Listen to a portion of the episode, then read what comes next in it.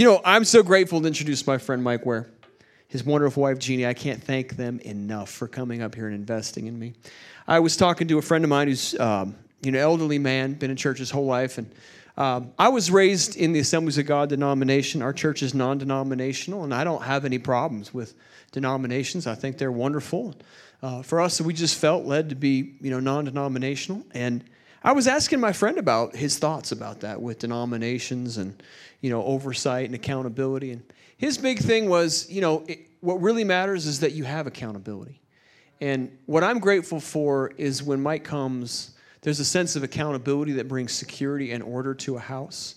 And I'm sure grateful to have someone of his caliber helping oversee the ministry. So, Mike, Jeannie, would you come on up here? We want to just say thank you and welcome. It's great to have you with us again, the encore presentation. Well, it's great to be here again today. And um, you know what? Um, Paul, you and I didn't plan this, but early this morning I was up and I was praying, and I just really felt like um, God wanted to encourage this body and uh, he wants to encourage you. Uh, I'm not going to ask for a show of hands because it's already been pretty evident this morning that people in here are waiting on things. You're waiting for God to move in certain areas of your life. And some of you are not only waiting, but you've been waiting and waiting and waiting. And sometimes you think that God doesn't hear you or that He'll never, ever answer your prayer. But I'm here to tell you today that Abraham waited 25 years until he got his promise. But his promise was answered. Now, we're not going to expect you to wait 25 years for housing, okay? That, that needs to come a little sooner, okay? But let me just tell you something your waiting is not in vain. So if you are waiting, it is not in vain. Waiting is actually essential to our walk with God. You know, and because our waiting, it's essential because it builds our faith. Don't let it rob your faith, let it build your faith. You know, God is smarter than we are, and He knows when the timing is right for that to be answered. And there's like three little things that you need to do while you're waiting. You know, you always, you have to remind yourself that there's always a waiting time between the planting and the harvesting. Faith grows during that time because you know that harvest is coming. The next thing you need to do is waiting prepares you for your blessing. See, during that preparation, God wants to mold you. He wants to work in you. He wants to heal you of some things before you get that blessing that you're praying for. And the third thing is that in the waiting, you have to keep constantly reminding yourself that God always keeps his promise. You know, like that song we sang, if we're not dead, he's still moving. Okay? So never allow the devil to alienate you from your promise. Your promise is on the way. I'm here to encourage you today. Whatever you're waiting for, your promise is on the way. Abraham received his promise, his promise of Isaac, not in Abraham's timing, but in God's timing. And so I just want to encourage you keep praying, keep that promise before you, keep trusting God, because you know what? Your answer is on the way. Your answer is on the way. And God's word tells you that those who wait on the Lord will find new strength. You will fly as high on wings like eagles. You're going to run, and don't you walk, you grow weary. That's my little insert. You're going to walk, and you're not going to faint. So you just keep trusting. Amen? Amen. Amen. Very good. Amen. I'm not on, am I? Am I on? Okay. I know I'm on, but I'm, I'm, I'm on. Okay, I'm on. Good to see everybody on Sunday morning. It beats seeing you on Monday morning. I'm glad you're here. We just want to compliment your pastors, uh, Pastor Jordan and Elizabeth. They are just amazing people. I know you know that already, but they're genuine, and we love genuine people. I wouldn't be here if they were not authentic and the real deal and had character and integrity. I wouldn't be here. So uh, I think you need to embrace the vision of the house and, and of course, them. Some of you may be new, but uh, just want to encourage you. You're in a good place. We're glad you're here. Amen. Well, this is Psalm Sunday. Is that what you got? Not Palm, but Psalm Sundays. Are you doing a series through the summer called Psalms? Is that? Yeah, okay, your favorite Psalms. Okay, well, Pastor Jordan asked me if I would uh, preach on Psalms, so I am. So turn your Bibles uh, to Psalm 144. We're going to begin there in verse 11 in just a moment. While you're turning in your Bible app, some of you actually have Bibles. That's pretty cool. Most churches in Denver don't have Bibles, they're outlawed. So they're only able to bring a digital device, but however you've got it doesn't make any difference to me. But I'm glad you're here and I'm glad you have something that you can read the scriptures with me. Uh, uh, you know, before we get started, everybody knows I'm from Louisiana originally. We've been living in Colorado for 35, well, no, 36 years, however long it's been. It's been a long time. We planted the church there, but I, I can't go anywhere without ever talking about Boudreaux and Thibodeau. I'm sorry, it's just kind of part of who I am. You know, Cajun, those Cajuns down in South Louisiana. Anybody know what a Cajun is? Okay, if you don't know what a Cajun is, they're really well, how would you describe them? They're, they're French people. Actually, they came from the north, uh, uh, northeast, you know, from Nova Scotia, that area. They got exiled uh, as French, and they came down to South Louisiana and live in the swamps, in the marsh. And so uh, there's some there's some Thibodauxs, there's Boudreaux, there's Ardouins, there's Arsenaults, there's all the different kind of French names down there. But two of them are called Boudreaux and Thibodaux. They've been friends forever. And, uh, but I want to tell you a story. You know, on the Mississippi River, there's the levees that they build to keep the river from flooding. Well, Boudreaux was walking down the levee at the Mississippi River, and he sees this sign that says riverboat cruises. So he stops and says, he asks the man, he says, hey, he said, uh, how much some riverboat cruises? He said, they're $100. He said, I want some of that. He opened up his wallet, poured out $100, and the guy hit him in the head, took all of his money, and shoved him into the Mississippi River. A few minutes later, Thibodaux, his friend, came along and he sees this sign, Riverboat Cruises. Up his wallet. Man, I want to find out about that. He says, How much them riverboat cruises? He said, They're $100. He opened up his wallet to get the money out. The man hit him in the head, knocked him out, took all of his money, pushed him into the Mississippi River. A little while later, Boudreaux, I mean, Thibodaux kind of catches up, floating in the river, catches up with Boudreaux, and he says, Boudreaux, he said, Did they serve dinner on this, on this cruise? He said, Well, they didn't do it last year. You'll think about that one. Psalm, Psalm 144. Amen. You know, the Bible makes it clear that we are in a spiritual battle. Can I hear an amen? And most Christians have been blinded to the reality that there really is a spiritual war going on for your life, for your soul, for your family, for all those kind of things. And we've just been distracted. And there's a lot of things in this world that distract us. But today, in this Christian world, there's very little spoken of the enemy that we face. In fact, Satan is never really mentioned as a player. I, look, I've been in churches all over, and you never hear really much about Satan at all. Now, look, I grew up in a Baptist church. I mean, I cut my teeth on the Word of God in a Baptist church. They were afraid to mention the name of, of the devil. They were afraid if they mentioned Satan's name, he might attack them. So they just kind of ignored him and pretended like he wasn't there. But listen, we cannot live that way. We are in a spiritual war, but Satan is not mentioned as a player, but circumstances are. Chance is, luck, acts of God. I hear all those kind of terms nowadays. And of course, in this godless society that we're in right now, we naturally blame every incident or every circumstance on anything but Satan. Isn't that right? Can I hear an amen? So he's no longer in the mix. I'm, I'm, I'm sure he's glad that that's the plan right now, that his name is not mentioned, but but when you can't or won't recognize that you have an enemy, that enemy can slither around and stalk you to try to take from you. He can manipulate you, inflict misery, and you'll never know he was there because you're not even recognizing him.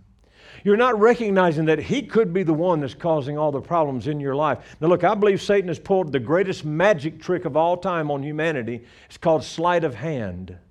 You know, that's the, that's the great trick of every magi- uh, magician. Mu- magician, thank you, magician.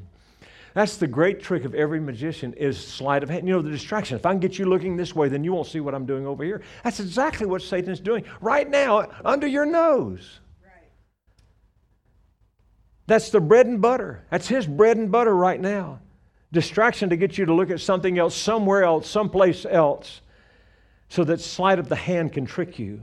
Now, I'm hoping from this message this morning that you'll begin to see that you have a vicious enemy that wants nothing more than to destroy your life, and he's satisfied by doing it little by little. And he might be doing that to some of you right now. so I want to show you four specific areas where you need to be on guard and you need to battle. Four areas that Satan will. The Bible has a lot to say here in Psalm 144, verse 11 through 15. I'm going to read out of the NIV because the Bible has a lot to say about spiritual warfare. But I want to extract these few statements to show you something. It says in verse 11, it says, Deliver me and rescue me from the hands of foreigners whose mouths are full of lies, whose right hands are deceitful. Now, he's talking about a battle here. David is talking about a battle. And really, it's like a spiritual battle. He says, he says, when, when you rescue me, when you deliver me from this spiritual battle, when, when I win this spiritual battle, then this is what's going to happen. Then our sons in their youth will be like well nurtured plants, and our daughters will be like pillars carved to adorn a palace. Our barns will be filled with every kind of provision. Our sheep will increase by thousands, by tens of thousands in our fields, and our oxen will draw heavy loads. There will be no breaching of walls, no going into captivity, no cry of distress in our cities, because blessed are the people of whom this is true. Blessed are the people whose God is the Lord.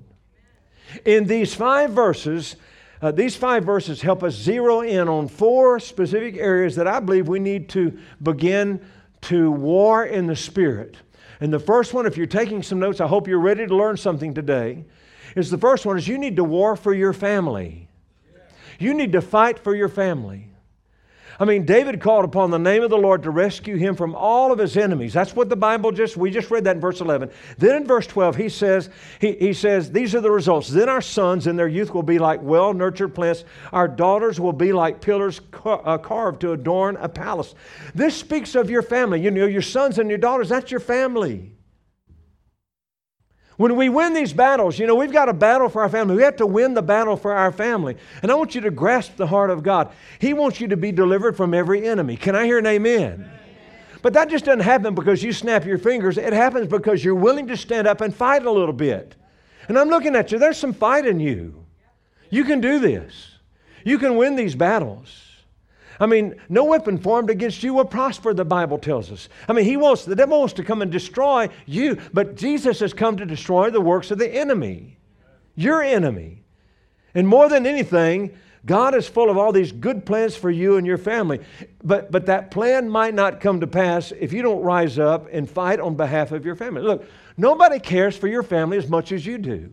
Now, you can ask for prayer from the prayer teams here, from your pastors and whoever else. And you know, they'll pray for you. And I'm glad they'll pray for you. And they'll believe and have faith with you.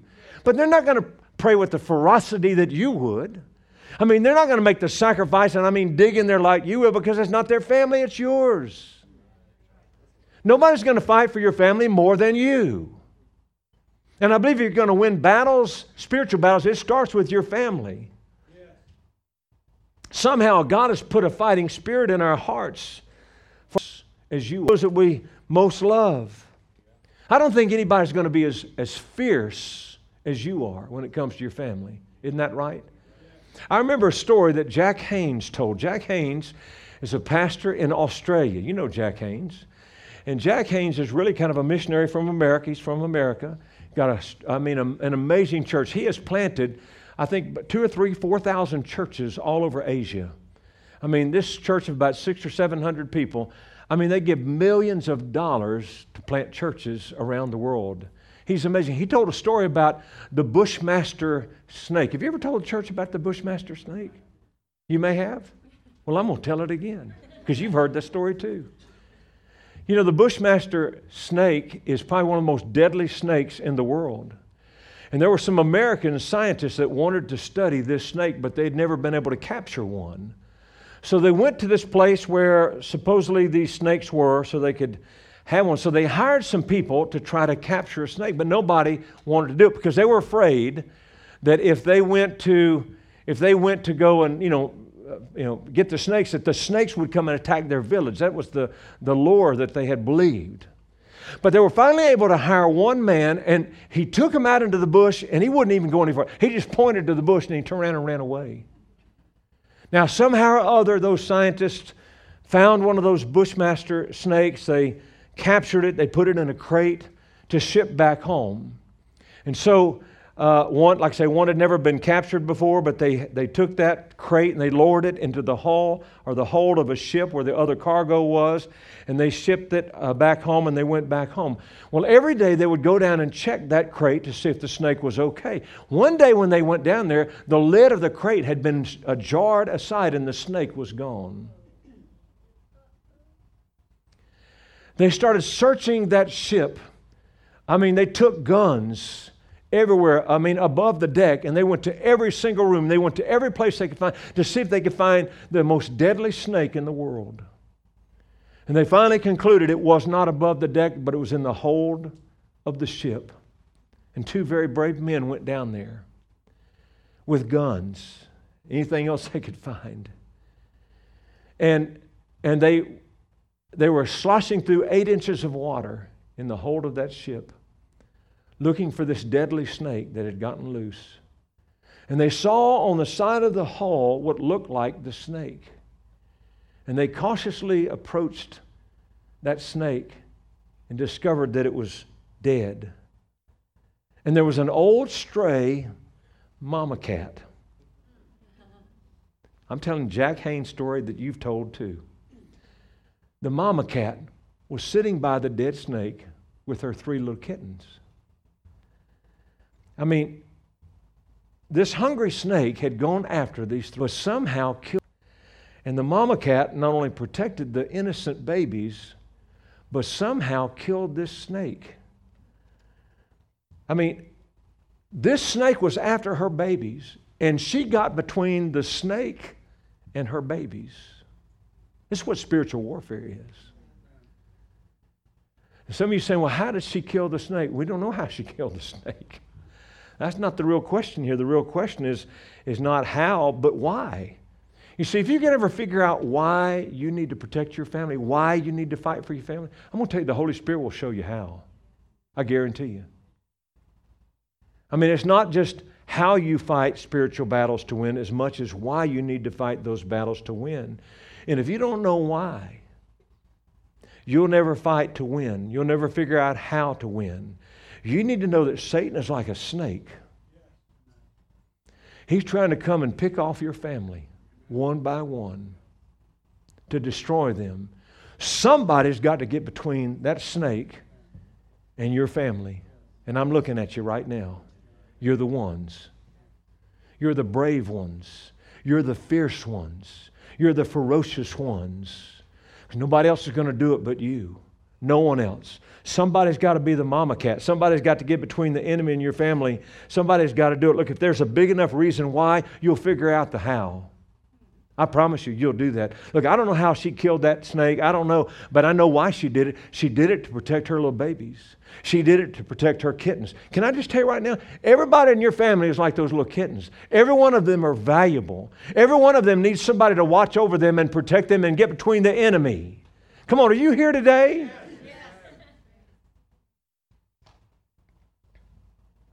Jeannie and I had to battle some, some things for our children over the years. I'm sure, like many of you have.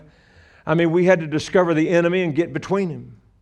I mean, there was a time when our son had ear infections. Now, we didn't know what it was. You know, first child, you know, they get sick. They've been sick for a long time. You don't know what to do. And so we finally get to an ear, nose, and throat doctor, and he checks the ears, and, uh, and he's a Christian doctor. Remember him? He said, These are so Christian doctor, he said, he said, look, he's got severe ear infections. He said, these are so bad, he probably already has hearing loss. We need to do surgery immediately. Can I tell you what? I got ticked off. I got mad. I'm just going to tell you right now. I mean, he was just two years old, and Jeannie and I began to praise. But I rose up, something rose up in me. Said, I'm the dad. I'm the father of this child. How dare the enemy, how dare infection get, get in my child's ears? I mean, there was something that kind of rose, a warrior spirit rose up in me that said, How dare the devil do this? I mean, I took it personally. And Jeannie and I, look, Jeannie and I did not chalk this up to some childhood sickness or some childhood disease. We just didn't say, well, that's life. You know, kids are going to get sick. I mean, we'll get over it and he'll get over it and he'll grow out of it. No, we treated it like an attack from the enemy. And Jeannie and I realized that sickness and disease does not come from God. The source of it is the devil. I'm talking about all the source of it is the devil. And so if that source has come into our home or come into our family, hold it right there. We don't allow the devil in our house. We don't allow the devil with our children or our family. Somebody's got to get between the enemy and that, and that sickness. Somebody's got to do it, and my children. I've got to get between the, the, uh, the sickness and my family. And so we begin to bind the power of the enemy and speak God's word over him to, to, to grab hold of, of the truth of God. And, and we told the enemy to take his hands off our son. I mean, we didn't, we didn't ask him, we told him. You know, there's a difference between knowing you have authority and thinking you have authority. You know, when you know you have authority, you just kind of step right up and say, Well, bring it on. Come on, give me your best shot. And that's what we did with the devil. You know what I was doing? I was warring for my family. I was warring for my son. We did spiritual warfare. We needed to win the battle, so we fought. We resisted the enemy. Several days later, we took my son in to have the surgery done. When the doctor looked at his ears, he said, There's nothing wrong with him. He said, They're perfect. Come on, somebody. I'm trying to tell you right now somebody's got to get between the enemy and your family. You're the ones. You're the ones.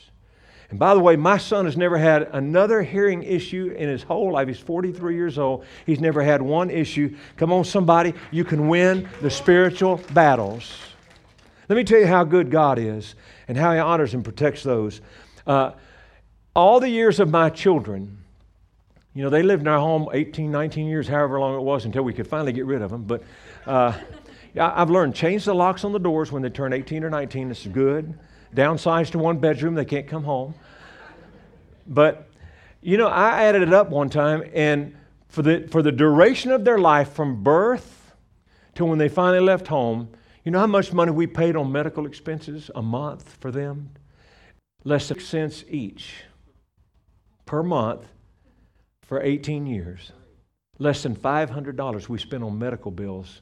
Look, for the first seven years when we planted our church in Denver, we didn't even have medical insurance. You know, health insurance doesn't guarantee health. Have you figured that out yet? Everybody's so obsessed about having health insurance. Well, I've got it, but it doesn't guarantee my health. It just covers some of the expenses. You know what, you know what guarantees my health? Is the power of the Lord Jesus Christ. You've got to get between the snake and your family. And when you know why you need to do it, you'll figure out how to do it. I can tell you that right now. You need to see that your family is a family of destiny. Your children are children of destiny. They really are. They are to be pillars in the house of the Lord. They are a heritage of the Lord. Psalm 128 talks about children are, a heritage of the Lord. I mean, they're, they're, they're like the olive plants round, uh, round uh, about your table. They aren't olive trees yet, but they're shoots. They're the plants that are shooting up uh, that represent peace and joy and prosperity and all those kinds of things. Look, your kids don't have to be juvenile brats, you know, bringing forth the devil's fruit. You can fight. You can fight and win these battles. Are you with me today? God has, God has given you the why you should fight. Now you just need to figure out how to do it. I can just tell you how we did. We rose up and said, Hold it right there. We drew the line in the sand. That's enough. Number one, you need to war for your family. Number two, you need to war for your finances. The next thing David says that we must fight in is the area of our finances. There should be some personal spiritual warfare when it comes to your money. Let me read this again. It says, Our barns will be filled with every kind of provision. Our sheep will increase by thousands, by tens of thousands in our field. Now, that happens after you have fought a battle.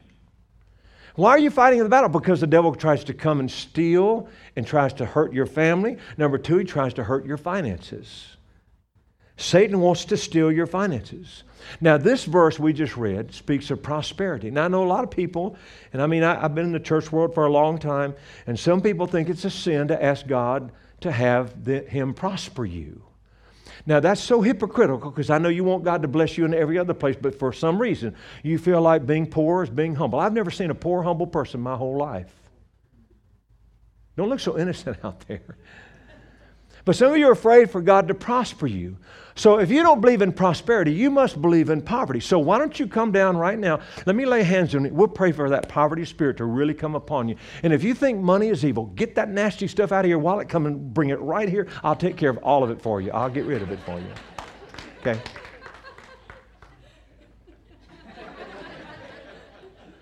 I don't see any takers. So hopefully you believe that God wants to prosper you. Am I right about this? It's all right to have to you. That's God's right.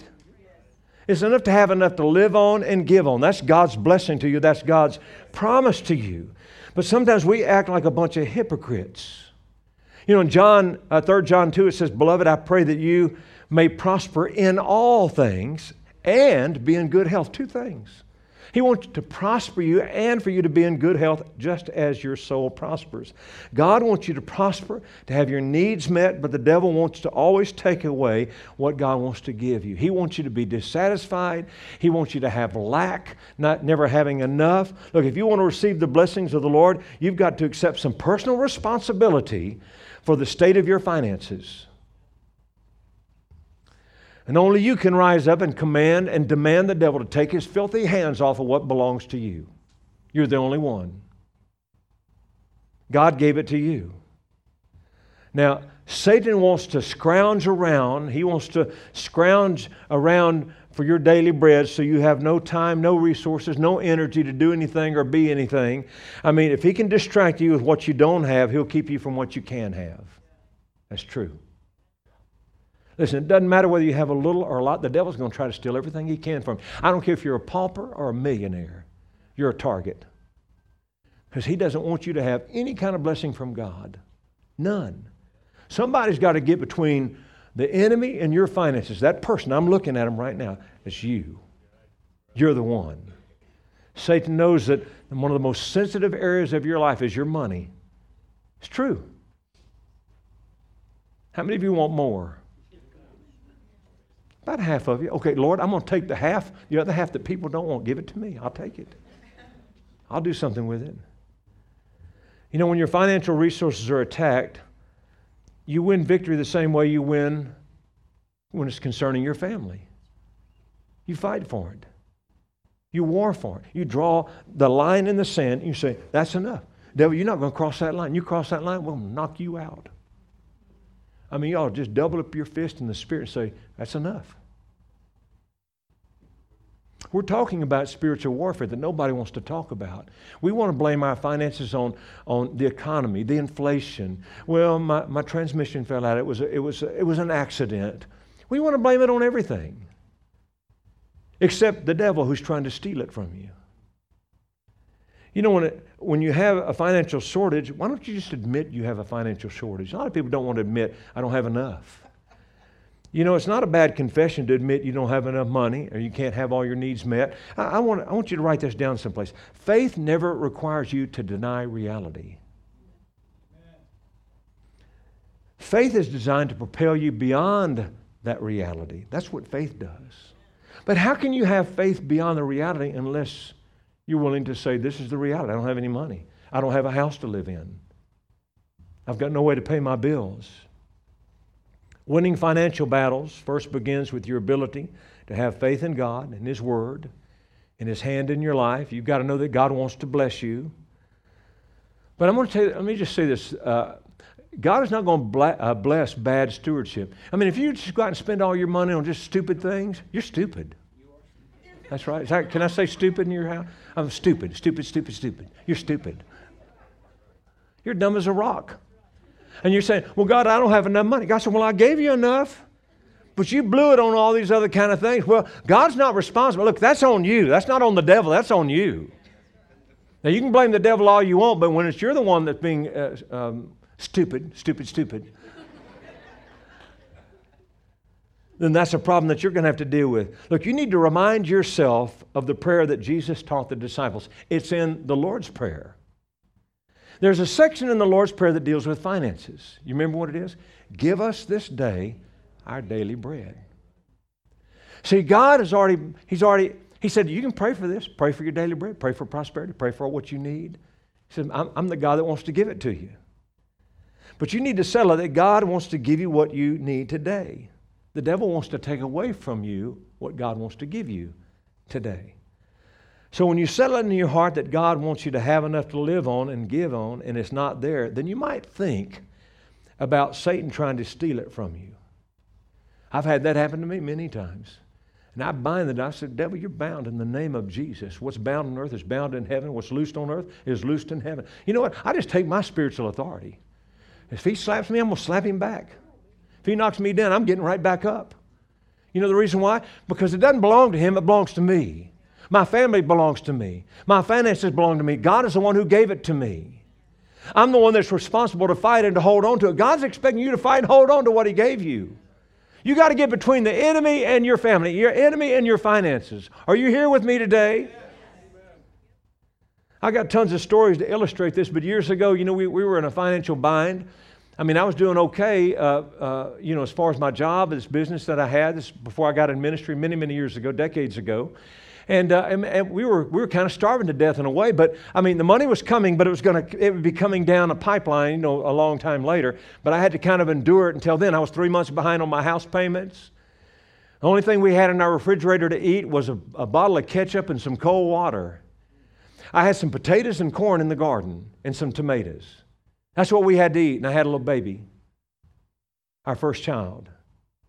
There wasn't enough money, as I said, a mortgage. And by the way, uh, just a note, a side note, Jeannie and I continued to tithe. A tithe is a Hebrew word meaning a tenth. We gave t- 10 cents out of every dollar we got. I mean, I got paychecks, but it just wasn't quite enough yet. It would be maybe down the road. And so we were in a difficult position financially. We were behind on house payments and all these things, about to lose everything that we had. And I mean, I could have blamed the economy, I could have blamed the government, I could have blamed people, I could have even blamed God, but I didn't do any of those things. Instead, I knew who the enemy was. It was Satan. He's trying to steal from me. And I knew what he wanted to steal was my money. And I got between the enemy and that money. And he didn't know that I had a secret weapon. You know what my secret weapon is? My secret weapon is the Word of God and God's promise. That was on my side. You know, what enemy can fight against that secret weapon? I've got, you've got a secret weapon. Hallelujah. Use your secret weapon. Yes. I, I, look, I knew I had spiritual power and authority. Look, I, I'm not afraid to throw my shoulders back and say, Hold it right there, devil. Enough is enough. You're not going to cross that line. You're not going any further. I'm a child of the living God. I'm a son of the King, the one who created all the universe. The royal blood is flowing through my veins. I've been bought with a price. Who do you think you are? Messing with one of the King's children. Not only am I going to slap you, but wait till the King gets hold of you. Amen. Hallelujah. So here's what I did. I reminded, here's, I did two things. I reminded God of his promise to me. I'm in a, I'm in a financial bind. I reminded God of his financial promise to me.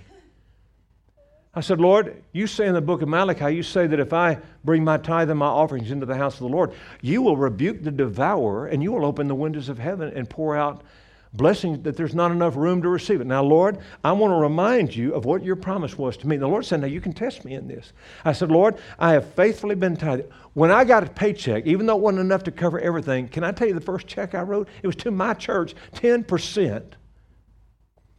When I needed to buy groceries, my mind was saying, You need to buy some groceries. My mind was saying, You need to put some money down on that mortgage. My mind was saying, You need to take care of this. My mind was saying all these kind of things. But you know what I did? I decided I was going to obey my spirit man, not my mind.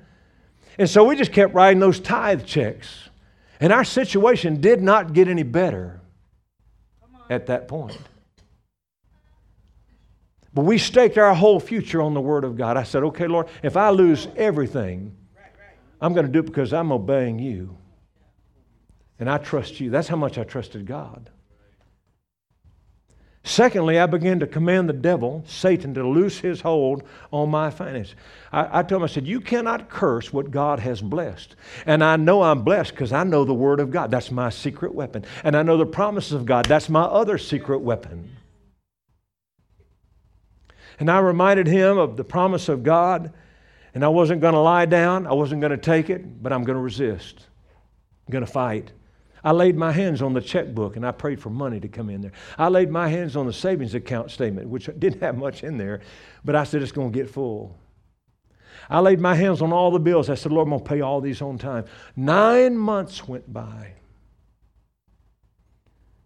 with no visible change, but I never gave up. I never quit fighting. I never quit tithing. And then one day, it seemed like everything turned around. I don't even know how to tell you this, but within a year, I didn't owe a penny to a person. Are you willing to fight? More than a day, more than a week, more than a month, more than months? Are you willing to fight? I am. Because you know the reason why? I know, I know, uh, I know who my enemy is. I've got to get between my enemy and the blessings of God. Are you following this at all? I knew that I'd be blessed because God's promises told me so. Now, either you believe that or you don't believe it. Look, I just I decided that what God said is true. So I might as well just live that way.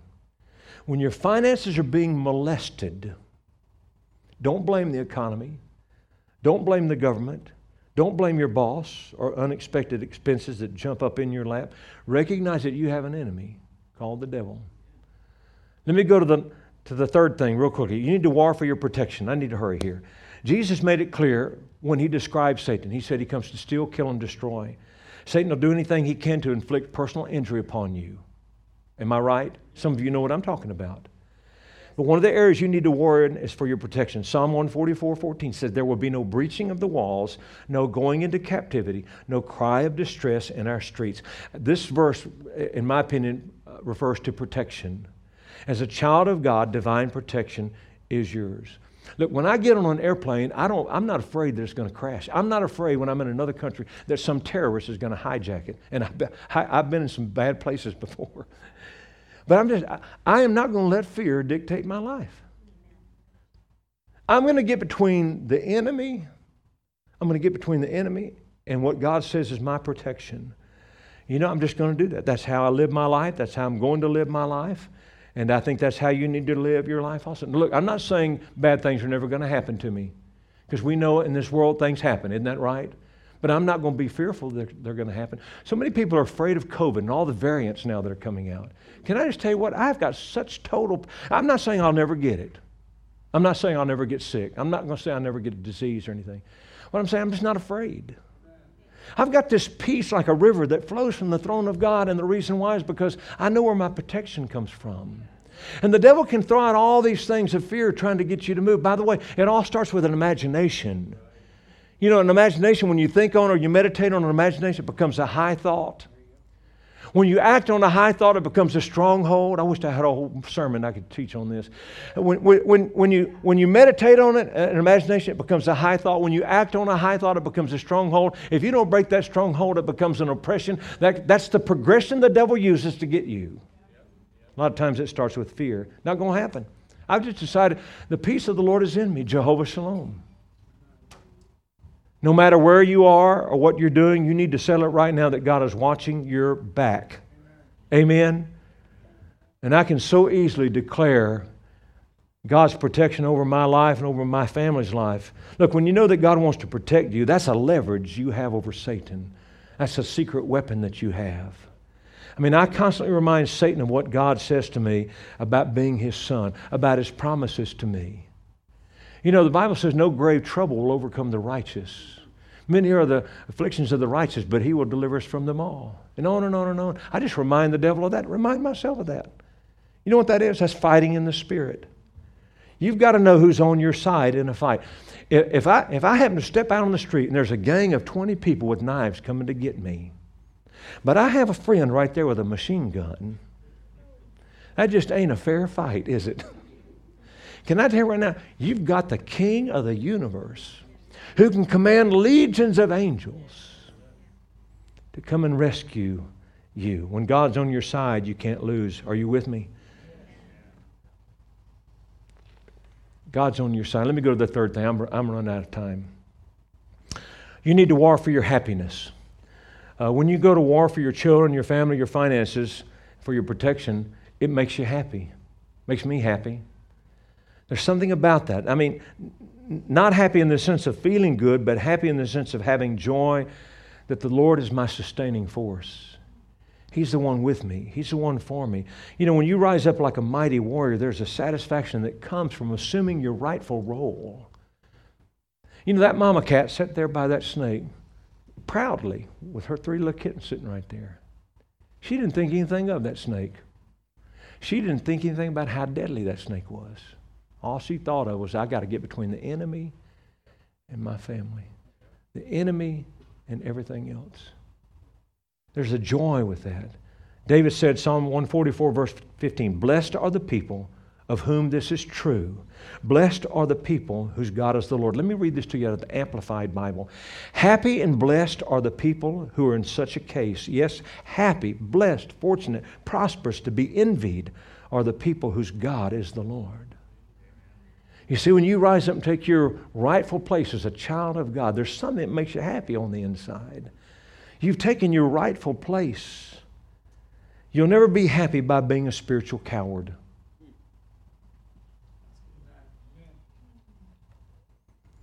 You'll never find a sense of joy by ignoring Satan, pretending it's something else, hoping he'll go away, or denying that he is the source of your problem. Your happiness will come when you rightfully stand up, speak up about God's truth, God's word, God's promise for your life. That's where the happiness comes from. It comes when you walk through this life knowing that on the inside that you've been given spiritual authority and power by God. You know, you're responsible for the degree of your happiness. I don't know if you know this, the degree of your joy. You're responsible for that. I'm not.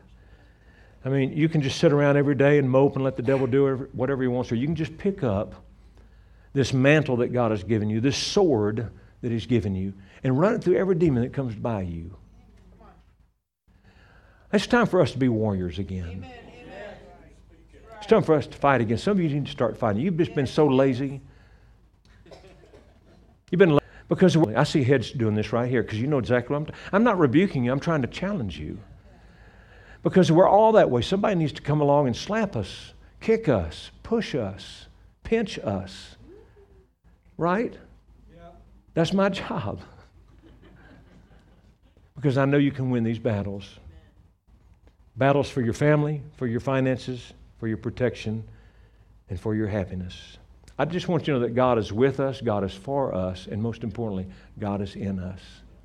And if we don't start at the last one, you know, you can know God is with you and for you, but if He's not in you, if the Spirit of the Lord is not in you, you're not going to win any battles. Would you bow your heads for just a moment? I'm going to close because I've gone over my time limit. Thank you for giving me a few extra minutes. Hope it was worth it. You know, when you have in you not just the name of Jesus, but the Spirit of Jesus, no enemy can stand. Some of you know Him in your mind, but you haven't known Him in your heart. If you have, you've slipped away. It's time to come home. It's time to say, Lord, I invite you in me. I know you're for me. I know you're with me, but I need you in me. Greater is He that is in you than He that is in the world. Some of you need to invite him in again. Is that you? I want to pray for you. Slip your hand up, back down, let God see you. Amen. Is there anyone else?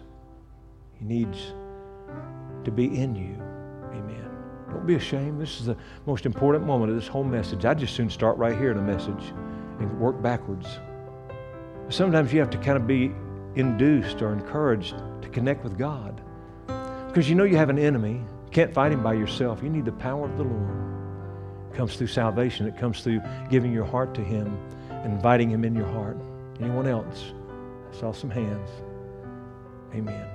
Amen, brother. Thank you, sister. If you lifted your hand, everybody in this church, you just pray along with me. Lord, I lifted my hand because I know that I know that I know you're for me. I know you're with me. But you're, you're in me. And today I'm inviting you into my heart. This is going to be a new day for me, Lord.